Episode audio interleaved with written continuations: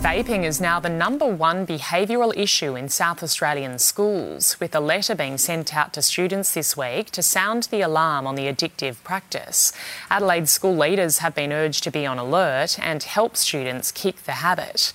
It comes as the federal government cracks down on single use devices, with the product becoming available only through prescription from next month.